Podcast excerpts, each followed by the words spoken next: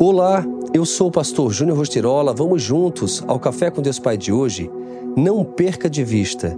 Então o Senhor me respondeu: Escreva claramente a visão em tábuas, para que se leia facilmente, pois a visão aguarda um tempo designado. Ela fala do fim e não falhará. Ainda que demore, espere-a, porque ela certamente virá e não se atrasará. Abacuque 2, 2 e 3. Deus não nos criou por acaso. Ele nos fez com um propósito de vida.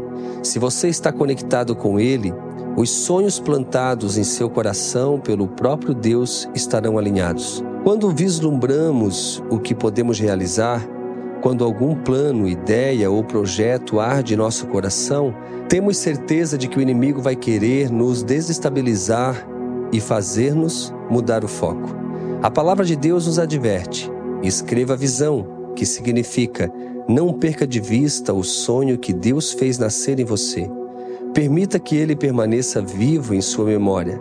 É como se você fosse responsável por manter uma chama acesa, alimentando-a e zelando por ela. É possível que nem mesmo as pessoas mais próximas de você compreendam o que Deus lhe falou.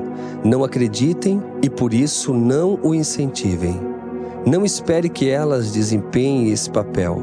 Se elas os ajudarem, ótimo, pois os esforços conjuntos facilitam a jornada. Mas se elas não fizerem isso, Deus o conduzirá ao caminho que ele determinou para você, colocando as pessoas certas e retirando aquelas que o afastariam do propósito.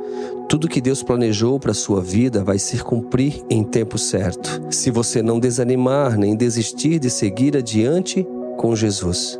Concentre-se na voz de Deus e busque agradá-lo em todo o momento, em tudo o que fizer. Acredite em Sua palavra e siga os seus mandamentos. Portanto, o que ele prometeu ainda vai acontecer. Fique firme, não desista. E a frase do dia diz assim: Deus viu a sua fé ele viu a sua dedicação. O que ele prometeu a você ainda vai acontecer. Não perca de vista aquilo que Deus já te mostrou. Fica aqui o meu abraço, meu carinho e tenha um excelente dia.